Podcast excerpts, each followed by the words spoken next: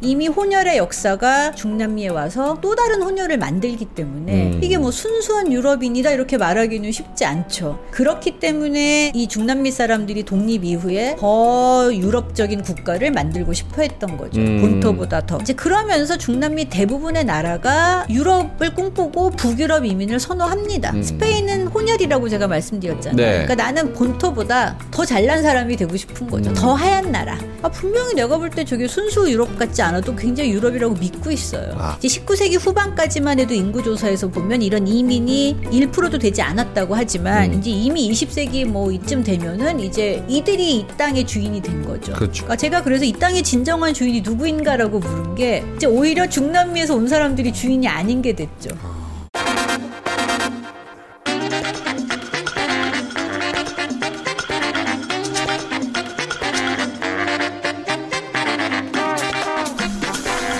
자, 너무나도 흥미로운 중남미 탐구 생활. 오늘은 아, 많은 관심과 사랑을 받은 칠레 시리즈로 다시 돌아왔습니다.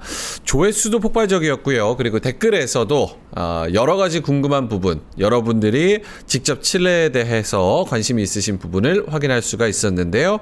그래서 오늘은 다시 이분 모시고 칠레에 대해서 더 자세한 이야기 해보도록 하겠습니다. 서울대학교 아시아연구소 개권연구원 그리고 칠레 카톨릭대학교 협력교수 민원정 교수님 모시겠습니다. 어서 오세요. 안녕하세요. 저희가 조회수가 굉장히 잘 나와서 아이 감사합니다. 이제 저희 네. 쪽에서도 네. 굉장한 감사를 표하고 있습니다. 아유 부담이 너무. 네. 네. 뭐 워낙 말씀을 재밌게 잘 해주시니까 아, 네. 앞에 지금 가져오신 그 인형들도 네. 스토리가 있을 것 같습니다.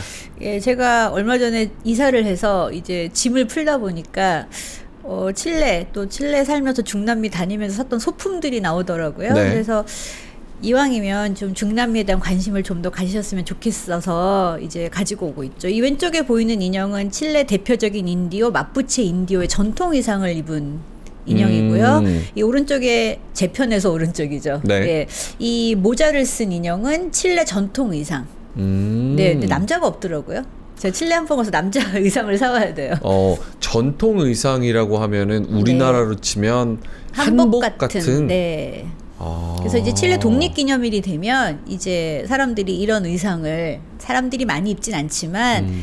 왜 어린이들 학교에서 이거 입고 뭐 전통 춤도 추고 해서 전통 의상이라고 하면은 조금 더 유러피안 스타일인 건가요? 이렇게 보시는 것처럼 이게 마푸체 인디오 옷도 아니면서 약간 중남 칠레화된 유럽 의상이겠죠. 아 네. 유러피안 풍인데 풍이나 인디오 풍이기도 하면서 아, 굉장히 네. 특색 있는 칠레만의 전통 의상이겠네요. 이 중남미 대부분이 그렇습니다. 아. 보시면. 네. 알겠습니다. 네. 뭐 마푸체라는 인디오, 그러니까 네. 우리나라 말로 하면 원주민, 마푸체가 원주민의 한 종류. 아한 종류, 네. 대표적인 원주민인 네, 원주민 거죠. 그만큼 이렇게 칠레는 좀 다인종이 함께 살아가는 네. 어, 그런 나라인데 칠레 그럼 인구 비중이 어떻게 되는지 좀 궁금해요. 어, 인구 비정이라는 게 원, 유러피언과 메스티소 섞인 사람들을 합쳐서 한 89% 정도 된다고 하고 음, 그리고 마푸체 인디오가 약 9.1%라고 하고 9.1%. 예, 그리고 이제 아이마라 인디오라고 북쪽에 있는데 뭐 1%도 안 되고 음, 예, 그러다 이제 유러피언이냐 아니면 혼혈이냐 이 얘기는 어 이게 자기가 인구 센서 할 때 자기가 쓰게 돼 있거든요. 음. 칠레에서 2년마다 한 번씩 인구 센서스를 해요. 집으로 옵니다. 네. 아주머니들이 저도 많이 해봤거든요. 인구 조사. 예, 인구 조사 하면은 이제 대문 앞에 스티커 붙여줘요. 음. 센서 이렇게 해서 이제 할 때 보면 내가 나를 뭐로 생각하느냐라고 적게 돼 있기 때문에 네. 유러피언이냐 메스티소냐는 조금 자기 판단이죠. 그러나 어차피 많이 섞였기 때문에 그래서 제가 우리가 이제 지난번에 짧게 아르헨티나를 두 편 봤잖아요. 네. 그리고 이제 다시 칠레로 왔는데 어 중남미 탐구 생활도 됐으니까 조금 이제 다시 칠레를 앞에 우리 시리즈에서 못 짚었던 부분을 조금 더 깊이 들어가고 음. 뭐 가려운 데를 빡빡 긁어드리지까지 못해도 네. 그리고 이제 다시 또 칠레를 하다 보면 어 그러면 옆 나라는 어떤가 이렇게 좀 폭을 넓혀갈 수 있잖아요. 음. 뭐 메스티소의 개념도 그렇고 비슷해서 한 거죠. 그래서 한번 그거를 약간 다른 중남미를 펼쳐가기 위한 기초 다지기 음. 이게 원주민 얘기 물어보시니까 생각난 게 저는 이제 이 프로를 중남미에 관심 있는 한국 분들만 보신다고 생각을 했어요. 그런데 어느 모임에서 한국에서 유학 중인 칠레 학생을 만났어요. 한국말을 조금 하는 네. 제 방송을 보고 있다는 거예요. 아 진짜요? 깜짝 놀랐어요. 네. 어, 그래서 부담이 더 커졌어요. 부담되죠. 네, 그런데 이제 우리가 언젠가 뭐 칠레인들의 이유 있는 주장, 그래서 칠레는 유럽이다 이런 주제로 한번 말한 적이 있잖아요. 자기가 그 방송을 보고 너무 좋았다. 음. 어. 왜냐하면 한국에 오니까 한국 사람들은 다 남미에서 왔다고 하면 다 인디오 취급을 하는데 아. 그런데 이제 보면은 인디오 같지 않으니까 어 이상하네 뭐 이런 식의 눈 빛 이런 게 음. 불쾌했겠죠 기분이 좋진 않잖아요 그런데 아 이제 그 방송에서 자기가 보니까 아 한국말로 표현할 수 없지만 내용을 아니까 그래서 한국어 공부도 되고 음. 또 칠레에 대해서 말해주니까 너무 좋았다 이렇게 얘기를 하는 거예요. 그래서 제가 내가 혹시 실수한 건 없니? 그때 아직까진 없다. 어. 그래서 아, 너무 부담되더라고요. 그래서 아 이게 자기가 막 한국에 와 있는 중남미 친구들한테 다 음. 돌렸다는 거예요. 또 이 의외 시청자분이 또 네, 도움을 받으셨다 고 하니까. 저도 그냥 아 서로가 서로를 좀 반추하는 음. 왜냐면 제가 칠레에서는 계속 한국 공부를 했거든요. 가르쳐야 하니까. 네. 요즘엔 이거 방 3% 나오고 하다 보니까 계속 중남미 공부를 해서 음. 좀 이제 아, 한국 사람이 보든 칠레 사람이 보든 다른 중남미 사람이 보든 좀 서로가 서로를 반추하는 기회가 음. 돼야 되는데 이제 서로가 서로를 바라볼 때 아, 그럼 누가 사나 이런 게 중요하죠. 음. 그래서 한번 했던 거죠. 요건 좀 궁금한데 예. 지난번에 그 교수님도 살짝 언급을 해주셨지만 만약에 이 인구 조사할 때 네.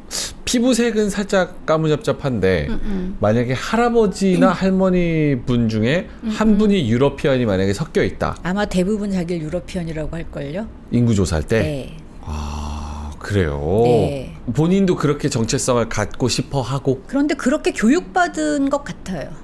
어, 의식적이든 무의식적이든 음. 그래서 너무 자연스럽게 Westerner라는 말이 나오더라고요. 음 네. 그래서 알겠습니다. 라틴어를 Latin American이라고 생각하냐라는 질문을 그리 좋아하지 않고 그러면 말을 이렇게 길게 돌려서 하죠. 그래요 네, 그런 경향이 문화가 있죠. 좀 네. 깔려 있다는 거 네, 네.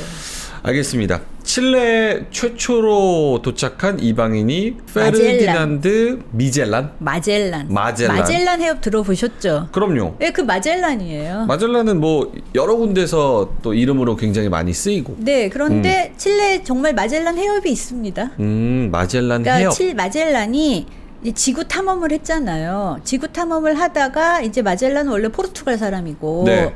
마젤란 해협을 발견하고 그러니까 칠레 현재 우리가 칠레라고 하는 그 영토에 최초로 발을 들인 유럽인이 마젤란이죠. 음, 이후에 이제 페드로 데 발디비아가 와서 수도 산티아고를 건설한 것은 한 20년이 지난 1541년이고 네. 그래서 마젤란이 왔죠. 마젤란 해협 저는 건너봤습니다. 마젤란 음. 해협을 건너시면 펭귄 섬에 가실 수 있어요. 아, 배 타고 네. 건 너면. 네. 음. 이제 그 관광 가이드 아저씨가 배를 탈 때 저도 나중에 사진을 보니까 내가 정말 목숨 걸고 그 배를 탔구나. 음. 정말 이게 안전시설도 전혀 별로 이제 구명조끼 같은 거 입고 타면 네. 해협에 막 빙빙 도는 부분이 나와요. 네. 그러면 그 분이 아 여러분 너무 운이 좋다. 그런데 스페인어를 마젤란 해협을 마가야네스라고 해요. 마가야네스. 예, 그래서 저도 우리가 지금 마가야네스를 건너고 있다. 마가야네스? 마젤란? 어디서 들어봤는데? 음. 그게 이제 바로 칠레죠. 그래서 이제 그 배를 타고 통통배는 아니지만 하여튼 배를 타고 건너면 펭귄 섬에 가는 거죠. 1520년에 이분은 어떻게 하다가 칠레로 가게 된 거예요? 배를 타고 스페인에서 이렇게 지금 스페인 이베리아 반도에서 오잖아요. 네. 쭉쭉쭉쭉 오다가 이제 아래로 돌고 돌다가 마젤란 해협을 발견한 거죠. 음. 네. 저 밑쪽으로 돌다가 예, 돌다가. 그러니까 이 유럽인들이 도착한 방향이 여러 방향이 있을 수 있죠. 왜냐하면 이제 크리스토발 콜럼, 콜론, 스페인어로는 콜럼버스는 크리스토발 콜론인데 콜럼버스가 처음에 도착한 곳은 이 카리브해 지역이고 여기서 이제 본토로 와서 멕시코 쪽에서 쭉 남하하는 방법이 있고 네. 이제 정복은 주로 이제 이제 행정적인 정복은 위로부터 아래로 내려간다면 음. 그러나 이제 또 이쪽에서 저쪽으로 건너가기도 하고 저쪽에서 이쪽으로 건너기도 하고 이제 마젤란 같이 남쪽에서 가기도 하고 음. 여러 경로를 통하게 되죠. 궁금한 게 지금 저 지도를 보면 네. 오른쪽에 크게 나와 있는 게 저게 아프리카죠. 그리고 그쵸. 위쪽에가 오른, 여기가 이제 유럽이 위에 있고 네, 이베리아 반도 여기고 그렇죠. 이제 아프리카고. 그렇죠. 네. 그럼 저쪽 유럽에서 이렇게 왼쪽으로 와서 절로 가는 그렇죠. 거잖아요. 예. 그러면 칠레는 지금 저 라틴 아메리카 그렇죠. 뭐 큰 땅에 왼쪽에 있는 그렇죠. 거잖아요. 그래서 늦었죠, 더 정복이. 아, 그럼 칠레에 도착한 최초의 유럽인이라는 건 음, 아르헨티나 쪽, 브라질 쪽 저 위에 내렸다가 내려와서 칠레로 갔다는 얘기인 거예요. 마젤란은 이제 배를 타고 돌다가 돌다가. 칠레 돌다가 온 거고 이제 행정적으로는 페드로 데 발디비아는 페루를 정복한 후에 음. 내려와서 그래서 이제 페루, 아르헨티나 이쪽은 정복의 역사가 좀 늦죠. 음, 그렇구나. 네. 배를 타고 돌았군요. 그렇죠. 그리고 바- 이제. 대서양을 통해서 오는 음. 게 아니니까 음. 그래서 이쪽 사람들은 칠레 사람들, 남미 사람들은 비록 칠레, 뭐 페루 이쪽은 대서 태평양을 면하고 있지만 모든 기준이 대서양이에요. 음. 그러니까 똑같이 한국이나 뭐 일본이나 중국을 간다. 그래도 우리는 저는 너무 당연하게 미국 통해서 간다. 음. 아니면 제가 호주 통해서도 왔다 갔다 해봤는데 네. 칠레 동료들은 당연히 유럽이 먼저 나와요. 음. 네. 지금 콜럼버스나 마젤란 같이 이렇게 이름이 언급이 되는 거 보니까 네. 현재 지금의 칠레가 되기 전에도 굉장히 많은 네. 좀 사람들이 네. 외지인들이 그렇죠. 좀 정복을 시도했을 것 같은데 네. 그러면서 본격적인 이렇게 다인종이 같이 살아가는 시대가 만들어진 거예요. 그렇죠. 아. 정복부터 시작된 거죠. 이 정복 지도는 뭐예요?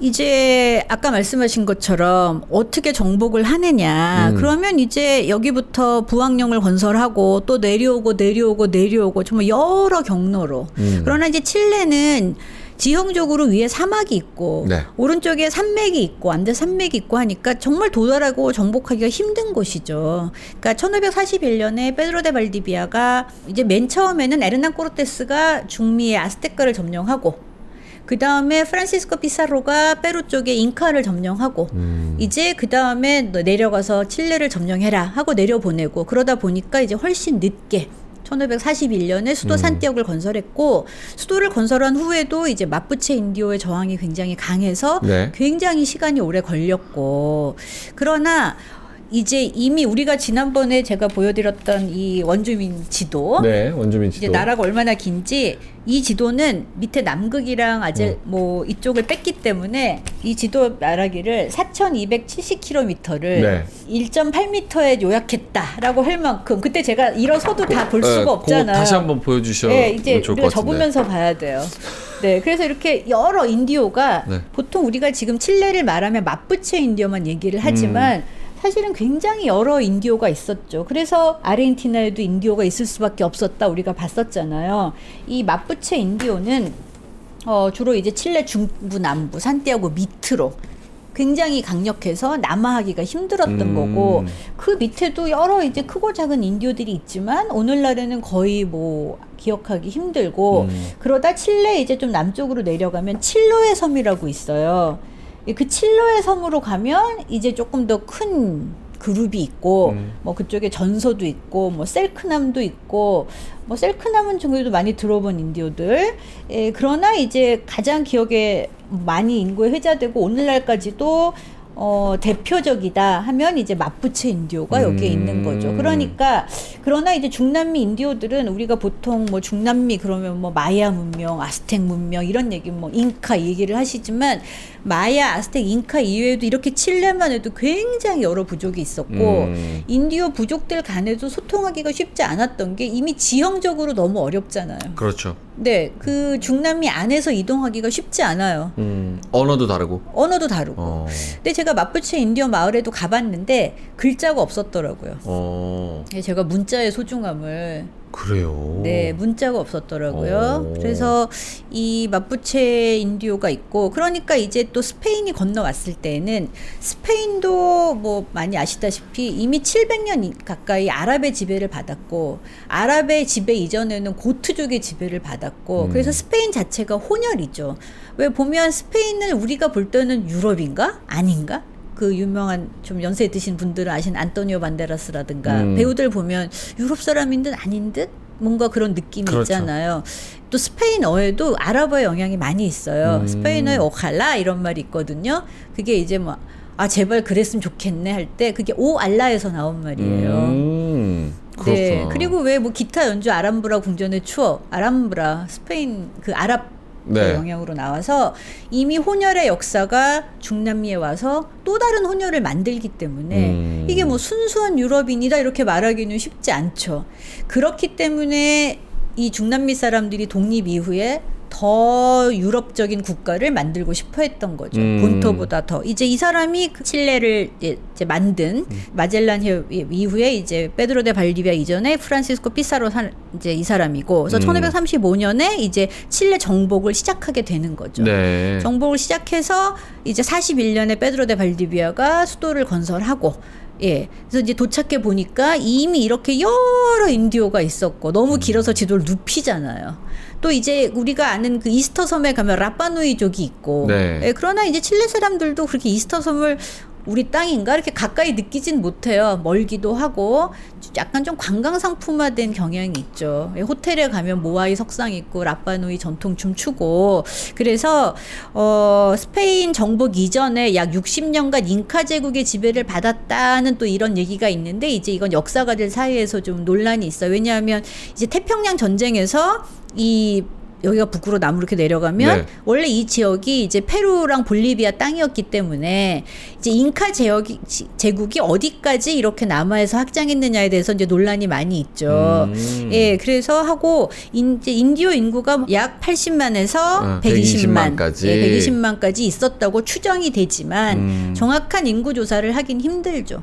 이게 이제 오늘날에도 뭐 칠레뿐만 아니라 중남미에서 어떤 인디오 그룹을 딱 정의하기가 힘든 이유가 너무 많이 섞였잖아요. 그러니까 뭐 내가 누구 인디오의 뭐 창고스다, 뭐다 이렇게 말하기는 좀 쉽지 않겠죠. 음.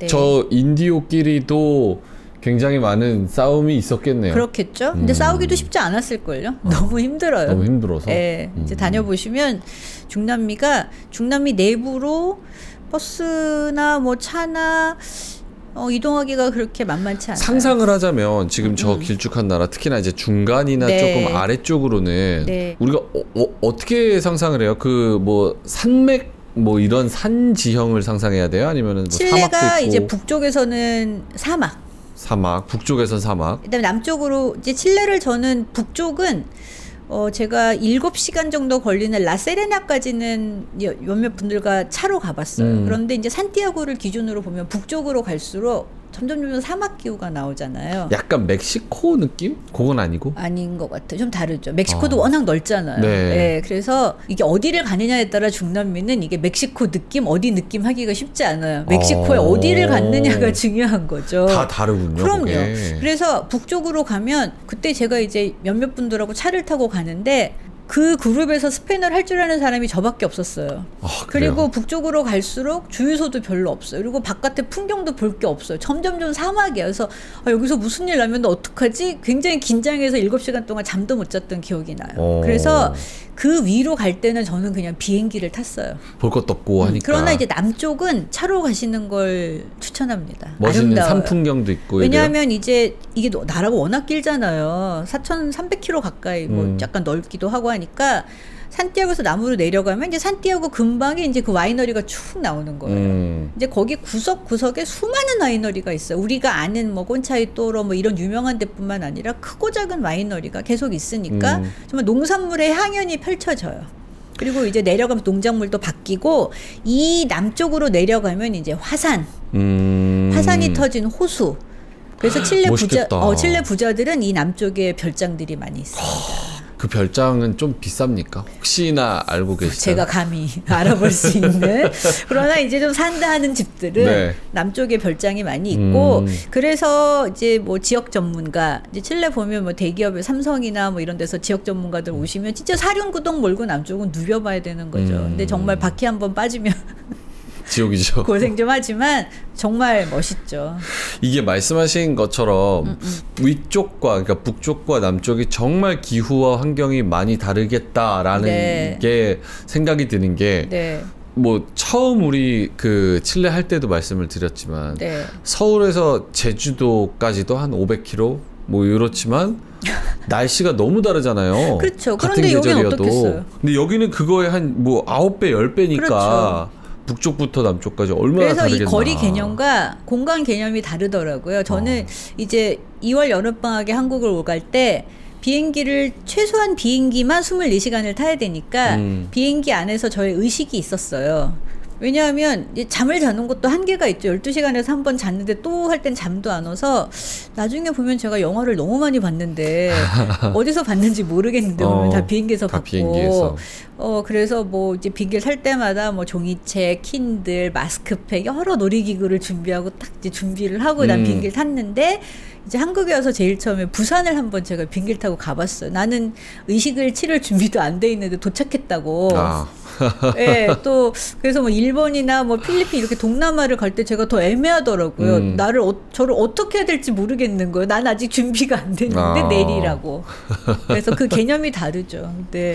4,300km의 긴 네, 예. 나라입니다. 예. 이게 언어는 14개의 다른 언어 또 아니 저 사용을 이제 공식 언어는 음, 스페인어고 스페인어고 마푸체 언어를 마푸둥군이라고 하는데 마뿌 마푸둥군. 어. 예, 그런데 이제 뭐 가끔 대학에서 교양 강좌로 마푸체어를 가르치기도 하지만 그렇게 실생활에서 쓰일 정도는 아니고 그러나 음식 이름이나 지명에 그런 인디오 언어가 많이 녹아 있죠. 근데 궁금한 게 저는 이제 호주에 있었으니까 최근에 호주의 그런 정책이 사회적 정책이 좀 음, 그쵸. 많이 바뀌었어요. 뭐 이렇게 학회하기 전에도 인디어를 위한 뭐 네. 선언 같은 것도 하고 하죠. 그래서 일부러 그런 뭐 어디 동물원이나 관광지나 이런 영어 표기를 일부러 원주민의 언어로 바꿔서 표기를 하거나 음, 캐나다도 그렇더라고요. 응, 예, 그래서 예. 원주민과 같이 상생하고 더 음, 음, 원주민의 음, 음. 땅이라는 걸 강조하는 정책이 네. 많이 강화가 됐거든요. 예, 저도 호주에 학회 갈 때마다 그 학회 시작 전에 어떤 선언문 같은 걸 응. 읽더라고요. 네. 근데 약간 칠레도 그런 문화가 그건 없습니다. 아,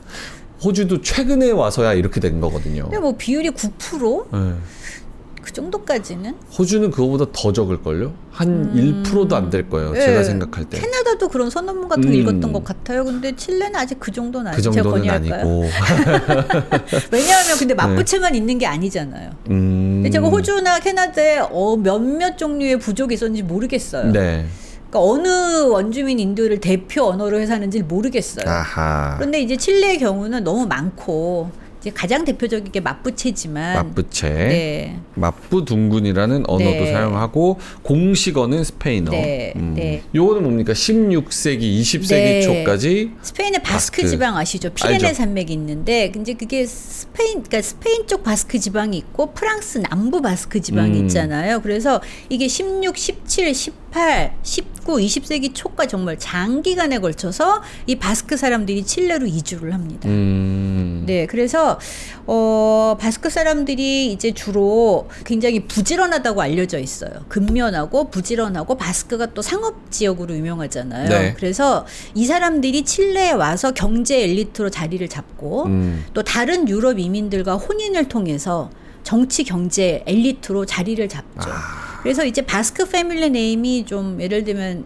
R이 스페인어로 R인데 뭐 운드라가 에라수 이렇게 약간 R이 들어간 발음들이 많이 있어요. 아. 그러면 이제 아 바스크 지방이다. 그래서 느낌상 느낌상 예 그리고 바스크 지 바스크 성, 성씨를 가지고 있으면 뭐 엘리트다라는 이런 딱 느낌이 있고 아.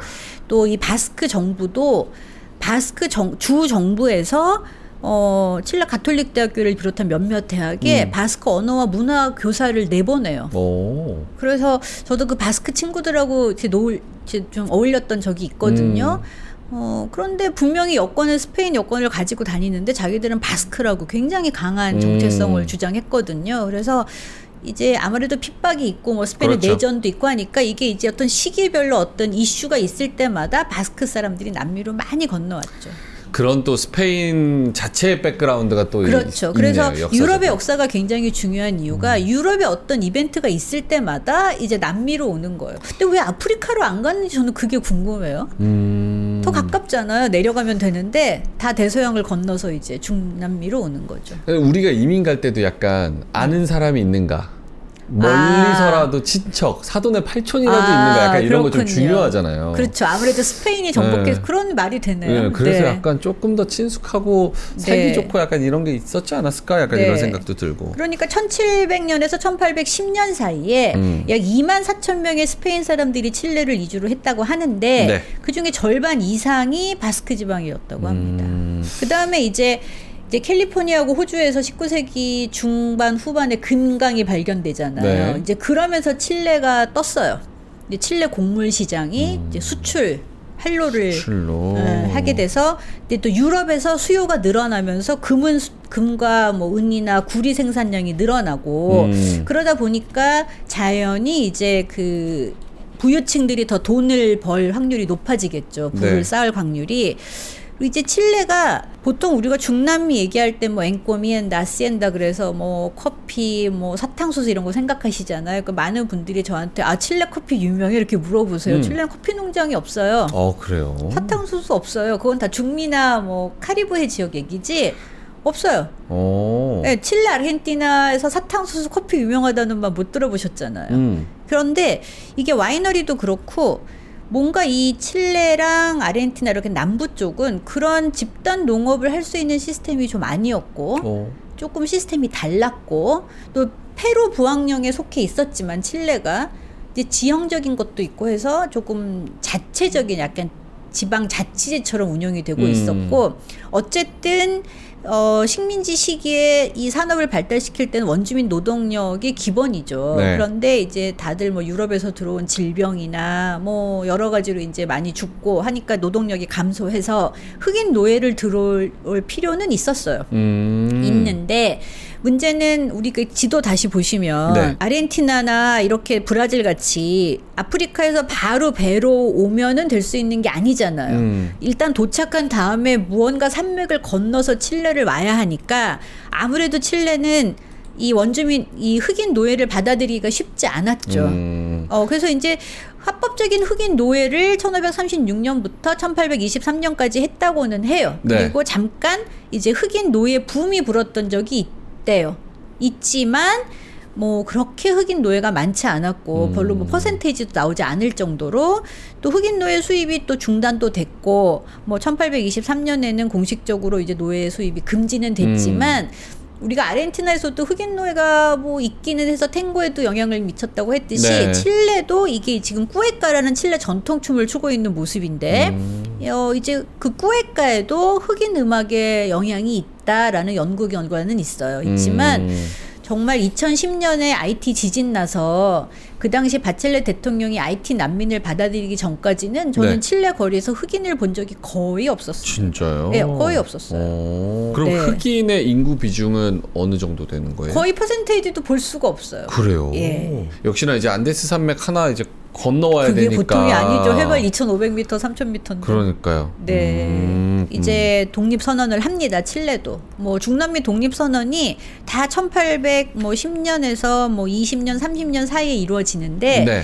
어 이게 독립 전쟁이 뭐 하루에 되는 게 아니라 독립을 선언하고 전쟁을 하고 다시 스페인 왕실이 거부를 하고 음. 내부적인 갈등이 있고 뭐 우여곡절 끝에 그래서 스페인 왕실에서 그래 독립했다라고 인정한 게 1823년. 네. 칠레 자체가 독립을 선언한 건 1818년. 음. 예, 그래서 이제 우리가 잠깐 전에 칠레 얘기할 때 그 크리올이라는 걸 봤었잖아요. 크리올. 네, criollos 스페인어로. 네. 그러니까 중남미 신대륙에서 태어난 유럽의 후손들, 음. 스페인의 후손들, 어 약간 서자 취급을 받고 그들이 본토에서 온 사람들보다 본- 사람들과 똑같은 권리를 누리지 못하기 때문에 일으킨 게 독립운동이거든요. 네. 뭐 원주민이 뭐 원주민이 독립을 원해서 된 게 아니고 결국은 그들 간의 경쟁이었기 때문에 음. 어 그래서 이제 독립을 하고 나서 독립 이후에 이제 영국, 이탈리아, 프랑스 상인들이 막 대거 이주를 해요.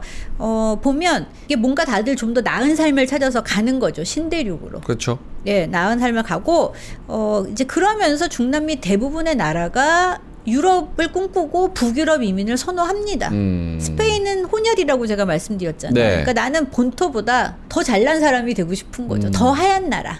그러나 멕시코나 브라질, 그러니까 중미나 브라질 같이 이미 흑인 노예들이 너무 많이 들어있고 들어왔고 또 음. 원주민들도 워낙에 많았던 곳은 상류 에- 엘리트층을 빼고는 백인 국가라는 정체성을 만들기가 쉽지 않았지만 네. 반면에 이렇게 뭐 칠레, 아르헨티나, 우루과이 이런 남미 지역은 원주민이 그렇게 많지 않고 세가 크지 않고 음. 뭐 흑인 노예도 많지 않았고 하니까 우리가 백인이다라는 정체성을 확립해가는 게 상대적으로 쉬웠죠. 그러니까 이제 인구 음. 센서스를 하면 아 분명히 내가 볼 때 저게 순수 유럽 같지 않아도 굉장히 유럽이라고 믿고 있어요. 아, 우리 할아버지가 유럽이고 우리 그렇죠. 할머니가 예. 유럽이고 그 특히나 이제 문화적으로 혹은 인식적으로 저렇게 네. 엘리트주의가 좀 강했던 강하면, 역사가 있으면 네. 당연히 그렇게 네, 후손들이 그리고 이제 실질적으로. 문화적으로도 유럽이거든요. 음. 제가 신기했던 게 우리나라는 이제 국제화하면 굉장히 미국 중심이잖아요.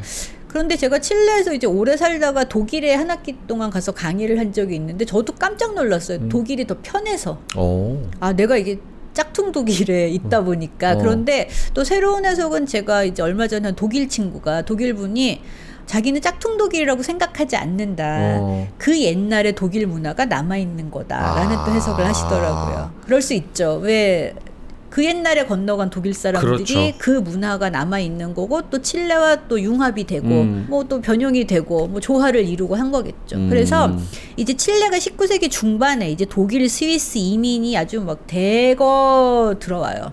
저게 이제 정부의 공식적인 정책이었던 거죠. 그러니까 이제 선택적 이민 정책을 하는 아하. 거죠. 그래서 이제 아까 제가 캘리포니아랑 호주에서 금강이 발견됐다고 네네. 했잖아요. 그리고 이제 칠레에서도 이제 그러니까 곡물 수출도 해야 되고 음. 뭐 노동자도 많이 필요하고 어 그러면서 이제 이 칠레 남부가 정복하기 쉽지 않았겠죠. 음. 왜냐면 마푸체 인디오를 물리치고 이제 마푸체 인디오를 물리치고 내려가면 이제 그때부터 화산, 호수 뭐 음. 이런 지형이 나오니까 그 땅이 비어 있잖아요. 그러니까 땅을 주고 음. 와라. 음. 땅을 준다. 그래서 이제 독일에 실제로 이민 사무국까지 설치를 해서 이제 독일, 스위스 사람들이 아주 대거 칠레로. 넘어와서 이걸 칠레에서도 colonization이라고 부릅니다. 어. 어, 그렇게 너희 땅으로 써라 해서 준 거죠. 그래서 지금도 이제 칠레 남부에 가보시면 그런 독일풍, 옛날 독일풍의 건물들 네. 이런 거 많이 보실 수 있어요. 오. 그런 교회 또 왜 그 독일식의 나무 건물들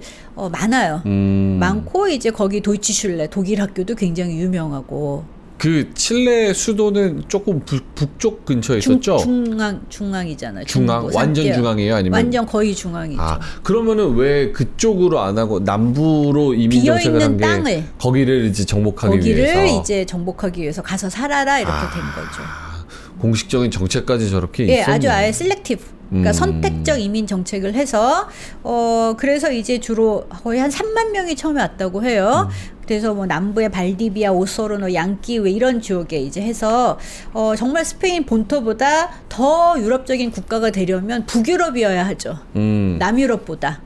그렇죠. 그러니까 북유럽 이민을 선호했고 그래서 1815년까지 칠레에 이주한 독일 사람들은 토지를 부여받았다고 합니다. 음, 예, 그리고 이제 또 이 중에 일부는 1848년에서 49년에 독일 혁명이 있을 때또 네. 피난 온 사람들도 있고. 음, 저런 배경이 있었으니까 역시 그렇죠. 2차 대전이 끝나고 나서도 또 이제 갈 수 있었던 아, 거죠. 많은 독일의 뭐 나치나 아니면 그렇죠. 혹은 거기서 이민하려는 분들이 아르헨티나랑 저기 중남미 왜 이렇게 많이 가나 생각했는데 이런 그렇죠. 배경이 있었네요. 배경이 있는 거죠. 네, 브라질의 어디 시골 마을에 가도 독일 리즐링 만드는 농장이 있어요. 음. 그런데 이제 독일 분들이 그게 정말 옛날 맛이라는 거죠. 아. 네, 왜냐하면 이제 그 사회에선 한국도 굉장히 변하고 있잖아요. 음. 그런데 이제 그 옛날에 건너가서 그 문화를 지키면서 또 변해가는 거고 음. 이 남부 지역에 가면은 독일어로 말씀하시는 분 굉장히 많아요. 제가 이제 칠레 남부 출신 어떤 엘리트 여성분이랑 만났는데 네. 영어를 독일 사람들이 하듯이 하더라고요. 음. 자기는 집에서도 독어를 썼고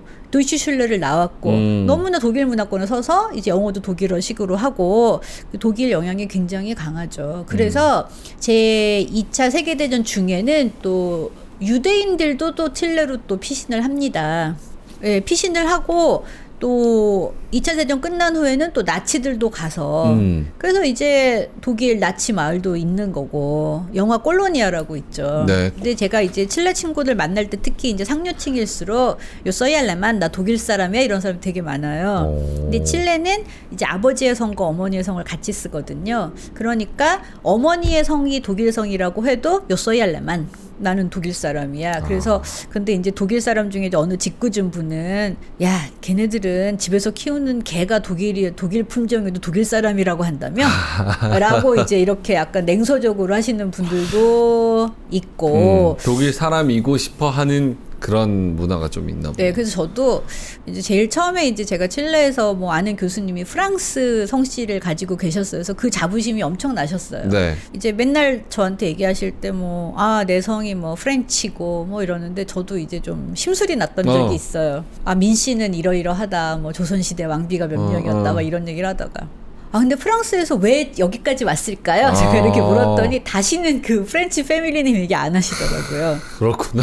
예, 그 다음에 이제. 왜 이렇게 심술이 나셨을까, 아, 뭐 교수님? 가끔 그럴 때가 있어요. 남의 나라 살다 보면 호주 살아 보셔서 아시잖아요. 어, 아. 어, 굉장히 막 심술이 날 때가 있어요. 음. 예. 또 이제 또 뭐 가끔 또 칠레 애들이 뭐 yo soy alemán 그러면 tú eres chileno 너 칠레잖아. 제가 이렇게 음. 막 말하면 되게 싫어해요. 어. 근데 좀 못되게 구는 애들이 있는데 걔네들 yo soy alemán 그럼 저 tú eres chileno 막 제가 이렇게 놀리고 그랬었죠. 음. 예. 약간 그런 유로피안 문화와 그런 배경에 대한 자부심, 자부심이 거기에 대한 좀, 예. 뭔가 의식 이런 게 좀 많이 네, 있는. 그래서 제가 이제 독일에 가 보니까 아 시스템도 굉장히 비슷하고 음. 네.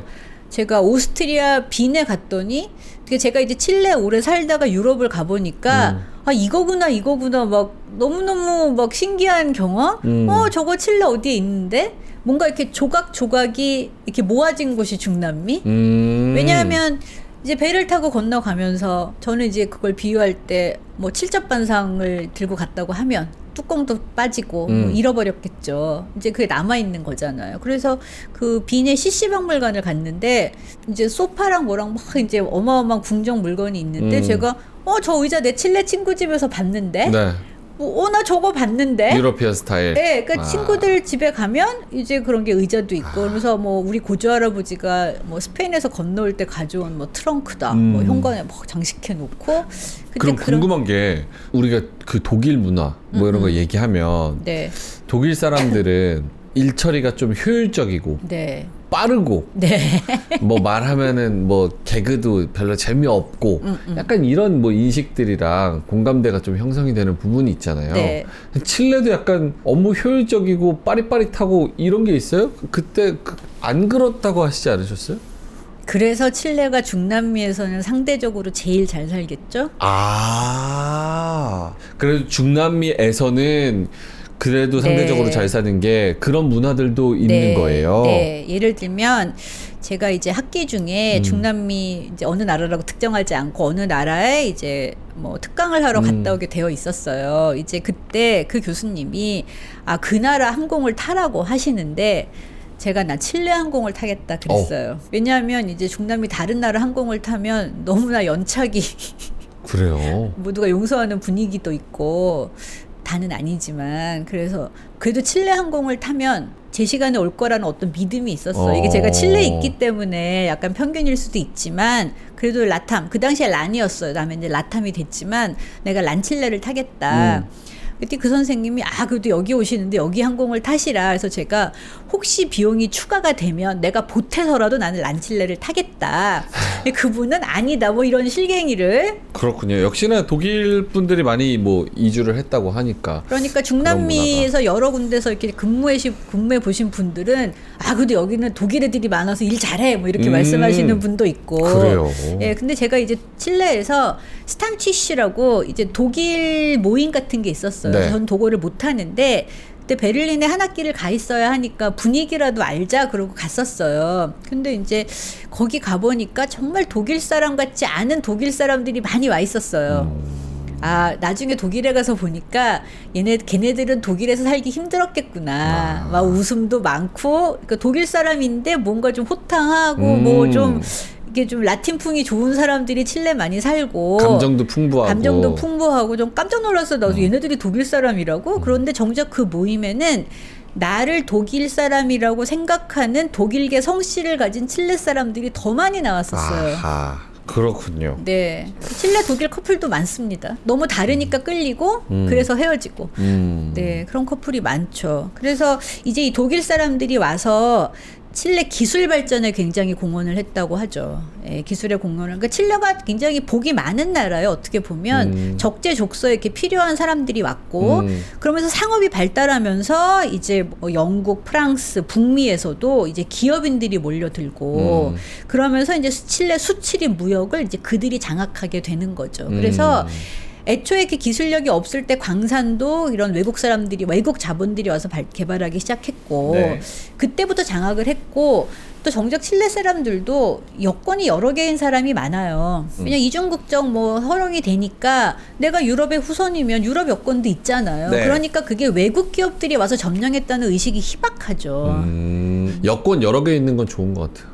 제가 이제 칠레에 있는 영국에서 교수하던 미국인 친구인데 여권이 미국 여권, 영국 여권, 프랑스 여권, 이제 칠레에서 결혼을 해서 칠레 여권 네 개를 가지고 다니더라고요. 음. 그래서 이제 필요에 따라서 가지고 다니더라고요. 네. 그래서 뭐 칠레 굉장히 다양하니까 지금 얼마나 많이 섞였겠습니까? 그리고 네. 이제 뭐 스페인, 이탈리아, 독일, 아르헨티나에서도 왔는데 이제 19세기 후반까지만 해도 인구 조사에서 보면 이런 이민이 1%도 되지 않았다고 하지만 음. 이제 이미 20세기 뭐 이쯤 되면은 이제 이들이 이 땅의 주인이 된 거죠. 그렇죠. 이들끼리 엘리트 그룹을 형성하고 음. 그러니까 전통적인 어떤 크리올이 있었다면 바스크 사람들이 들어와서 어떤 경제적인 부를 이루고 다른 이런 유럽 이민들과 혼인을 통해서 정치와 경제를 함께 장악하고 음. 또그 다음에 다른 유럽 이민들이 들어와서 경제적인 부와 그래서 이제 우리가 과두 계급 얘기했었잖아요. 어떤 중남미 엘리트는 모든 걸 다 가진 올리가르키라고 영어로 하는 그게 이제 가능할 수밖에 없었던 게 바로 이제 이 식민 시기부터 이미 토대를 계속해서 다녀 다져온 음. 거죠. 네. 근데 최근에는 2021년에 칠레 이민법에 변화가 생겼다? 이거는 어떤 배경이에요? 이렇게 유럽 사람들을 많이 받아들이기 위해서 이민법이 굉장히 친절했겠죠. 네, 그랬겠죠. 이민자들에게 호의적이야만 하죠. 음. 칠레는 영주권 소지자는 투표권도 있고 음. 뭐 부동산도 살 수 있고 거의 그 자국민과 거의 같은 권리를 누릴 수 있어요. 네. 저도 잘 몰랐는데 영주권 소지자는 그 세돌라 데 이덴티다 증을 5년마다 갱신해야 되고 음. 칠레 사람들은 10년마다더라고요. 음. 네, 이제 그런 차이는 있지만 굉장히 같은 권리를 주고 또 칠레는 뭐 일가구 다주택이라고 세금 더 내고 이런 게 없어요. 음. 그래서 뭐 어느 아파트 보면은 오피스텔 같은 거 제가 아파트 주민 회의에 가봤더니 어떤 젊은 여자분이 와서 1번부터 15번까지 쭉 사인을 하는 거예요. 그 15채가 자기 거예요. 그러니까 그게 가능하게 거기는 모기지론이 발달해 있으니까 아. 하나를 사고 그 다음에 이제 세를 받아서 은행 융자를 갚- 갚는 갚으면서. 거죠. 이제 그런 식으로 돌아가는데 세금이 없고 지금 좀 바뀌긴 했지만 그래서 이렇게 외국에 어. 자본을 가지고 오거나 아니면 뭐 상업을 하거나 뭐 어떤 이유로든 유럽인들이 음. 터를 잡고 살기가 편하게끔 음. 모든 시스템이 갖추어진 게 이민법이었던 거죠. 어, 근데 최근엔 변화가 있었어요. 그런데 이제 더 이상 이민 외국에서 유럽에서 이민은 올 일이 거의 없죠. 음. 그냥 뭐 이민이라고 새롭게 올 일은 없죠. 옛날 같이. 그렇죠. 그런데 이제 칠레가 좀 그래도 중남미에서 살만해지니까 이웃 나라 사람들이 오기 시작했죠. 아하. 뭐 베네수엘라, 음. 페루 좀 힘든 나라들. 힘든 나라들이 오죠. 그럼 이제 거기 합법과 불법 이제 더 이상 외국인이 친화적이면 안 되는 거예요. 아, 반갑지 않은 이민. 네, 반갑지. 않아요. 왜냐하면 어 일단 제가 IT 2010년에 IT 난민을 받아들이기 전까지 흑인을 거의 볼 수 없었다고 했잖아요. 음. 제가 생각나는 게 제가 2004년에 처음 칠레 갔을 때 하숙집 아주머니가 칠레는 흑인이 없다고 음. 크, 너무 자랑스럽게 나는 이제 so what 약간 이런 음. 생각이지만 어 여긴 흑인이 없다고 막 굉장히 그런데 이제 너무 좀 우프게도 그 아주머니 딸이 칠레 관광원 미국 흑인과 아이를 낳았어요. 음. 근데 아줌마 너무 막 자존심 상해하고 제가 막 이랬던 기억이 나요. 어. 어, 굉장히 민감해요. 그런 피부색에. 아. 그래서 그런데 이제 2010년에 IT 이민 받아들이니까 이제 막 흑인들도 보이죠. 지금 칠레에서 이제 가보시면 마트, 청소차, 음. 노동자들 대부분이 IT 사람들이 많아요. 음. 근데 이제 숫자가 처음에 한 몇만 명이 들어왔다가 또 많이 나가기도 하고 이래서 이제 굉장히 수치가 부정확하더라고요. 지금 네. 몇 명이 있는지는. 그러나 이제 3D 업종에 주로 IT 남 사람들이 종사를 음. 하면서 어느 날 갑자기 칠레 거리에 흑인들이 늘어났어요. 음. 흑인들이 늘어나고 지금 IT가 여기 주황색 주황색 예, 이렇게 올라가는 해서, 예, 추세. 올라가는 추세고 베네수엘라도 베네수엘라가. 지금 확 높아. 그러니까 그 칠레에서 우버 타면은 거의 기사가 베네수엘라 사람이었고 그래요? 콜센터 대부분 베네수엘라 아니면 콜롬비아. 음. 또 집에서 일하는 사람들은 대부분 페루 아니면 볼리비아. 확실히 2012년 음, 음, 음. 을 요때를 기점으로 해서 이제 확 올라가고 아하. 네, 그래서 이제 추방을 하게 되는 거죠. 그러면서 동시에 지금 칠레도 경제 상황이 녹록하지가 않고 음. 그러면서 이제 범죄가 늘어나니까 어 사람들이 이제 그런 범죄의 증가나 이걸 음. 다 외국인에게 돌리죠. 네, 음. 외국인에게 돌리죠. 왜냐하면 그 칠레에서 이제 인구당 살인율이 어 뭐 인구 10만 명당 하면은 어 3.6명이었다가 2022년에 4.6명이 됐다고 해요. 아하. 근데 제가 우리나라 찾아봤더니 일이 안 되더라고요. 아, 그럼요. 예, 근데 이제 3.6도 높은데 4.6이 됐잖아요. 그러니까 이민자들이 그러니까 반갑지 않은 이민이라는 게 음, 음. 이민자들이 물밀듯이 물, 몰려 들어와서 음, 우리나라의 그런 부를 나누고 범죄율은 더 올라가고 음. 결국 사회에는 좀 기존에 살고 있는 분들이 악영향을 받을 수밖에 없는 그런 현상들이 나타나서 어떤 백인 국가라는 자부심이 강한 나라인데 이제 피부색이 어두운 사람들이 많이 늘어났고 들어오니까 그리고 근데 실제로 그 범죄를 모든 이민자들이 저지른 건 아니겠죠. 음. 그러나 10%도 안 돼요. 그 외국인들이 저지른 범죄는 음. 뭐 5%도 안 돼요. 제가 찾아보니까 그렇지만 증가 추세 있고 음. 또 요즘에 칠레 전에 없던 뭐 조직 범죄, 마약 칠레에서 마약 이런 거 저는 음. 거의 들어본 적 없는데 요즘에 이제 뭐 마약 카르텔이 생기고 어. 조직 범죄가 생기고 이제 그걸 다 이제 외국인들에게 돌릴 수밖에 없는 음. 그런 상황이 되고 또 불법도 너무 많으니까 음. 그러다 보니까 이제 보면은 어떤 뭐 가톨릭 단체라든가 이런 데서는 그런 사람들을 도와주자 이런 모임도 있고 음. 또 어차피 들어온 사람들이 이 사회와 다 동화되기 위해서는 교육도 해야 된다 음. 뭐 이런 그룹이 있는 반면 또 저기 또 북쪽에서 아리까 그제 우리가 왜 그때 막 그 육로로 걸어서 거- 내려오는 사람들 봤잖아요. 음. 그러니까 막 그 북쪽에 있는 사람들은 막 그 텐트에다 불을 지르고 음. 이런 사람들도 있고 이게 이제 2021년에 차 이제 이 법을 바꾼 이유가 1975년에 제정된 외국인의 법적 지위를 네. 이제 2021년에 다시 바꿨죠. 음. 이 법을 바꾸면서 안전한 이민을 위하여라고 했는데 네. 이 안전한 이민을 위하여에 아주 여러 의미가 들어 있는 거죠. 음. 그 얘기는 이제 불법 이민을 내보내겠다. 그래서 실제로 추방을 추방 많이 해요. 어떻게 추방해요? 어, 너 나가 이래서 뭐 비행기 태워 보내기도? 하고 버스 태워 보내기도 하고 그냥 추방. 그래서 이제 코로나 때 네. 우리나라는 뭐 핸드폰으로 추적을 하고 중남미 그거 안 돼요. 어. 왜냐하면 경로를 알 수 없는 휴대폰을 쓰는 사람들도 많고 음. 그때 이 불법 이민자들이 드러나는 거잖아요. 예, 드러나니까 이제 칠레도 보면 뭐 불법 이민이든 합법 이민이든 뭐 아이들은 교육을 받게 하고 음. 이런 권리를 주지만 그래서 내 아이를 학교에 보내는 대신에 부모가 불법인 게 드러나는 게 되잖아요. 음. 그래서 저도 이제 한동안 뉴스를 보니까 아 부- 불법이든 합법이든 아이들은 보호해야 한다 이런 정책이 많이 발표됐는데 제가 다시 행간의 의미를 보니까 그런 혜택을 누리게 함으로써 그 불법 이민 부모를 찾아낼 수 있는 게 되잖아요. 음. 네, 그래서 이게 지금 칠레가 2021년에 베네수엘라, 페루, 아이티, 콜롬비아, 볼리비아 보면은 뭐 스페인도 좀 있지만 쿠바, 아시아는 보이지도 않잖아요. 저 음, 아래로. 그렇네요. 예, 그래서 정말 베네수엘라 많이 왔어요. 그냥 우버 타면 다 베네수엘라. 그러니까 지금 칠레로 어, 이민은 온 사람이 2021년에 170만 명인데 그러니까. 예. 거기서 거의 한 3분의 1이 베네수엘라. 네. 그다음 페루, 아이티, 콜롬비아, 네. 뭐 볼리비아, 아르헨티나. 네. 좀 약간 경제 상황이 좀 안 좋고 네. 자국에 대한 그런 정부에 대한 믿음과 신뢰가 좀 깨진 근데 그런 나라들이 칠레로 많이 아르헨티나는 오는데. 좀 전문직들이 많이 오는 것 같고. 아. 네. 근데 칠레가 저거를 다 감당할 수가 없기 없죠. 때문에. 예. 근데 저건 약간 글로벌 트렌드인 것 같아요. 미국도 트럼프가 뭐 음, 음. 그런 경향을 보였었고 네. 역시나 저기 전쟁하고 있는 중동도 그렇죠. 서로 뭐 전 세계가 지금 좀 그렇지 않나요? 그러니까요. 음, 음.